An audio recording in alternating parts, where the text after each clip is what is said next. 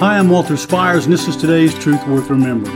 Before we leave Noah, one of the most important people in all of Scripture, for all the reasons I've said over the last two weeks, I want to review for you the last exchange between God and Noah.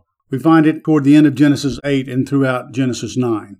As soon as Noah and his family got off the ark, when it was all said and done, he built an altar and worshiped the Lord.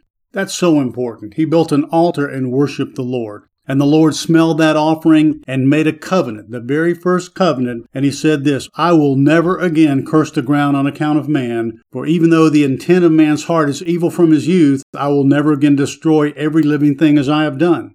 Now here's key in Genesis 9 1. It sounds almost exactly like God's blessing after creating Adam and Eve and putting them in the garden.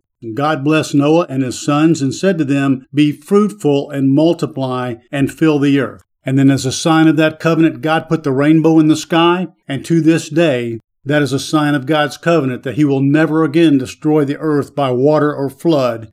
While there is great hope in that, my dear brothers and sisters, we know that if we don't accept God in obedience through Jesus Christ, our risen Lord, there will come a time of destruction again when those who reject Christ find themselves in hell.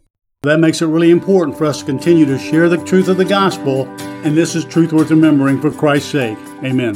To learn more about how you can become a Christian or grow in your walk with the Lord and receive freely of all the biblically based content we have created or donate to help keep this ministry going strong, go to onlyjesus.life. That's onlyjesus.life.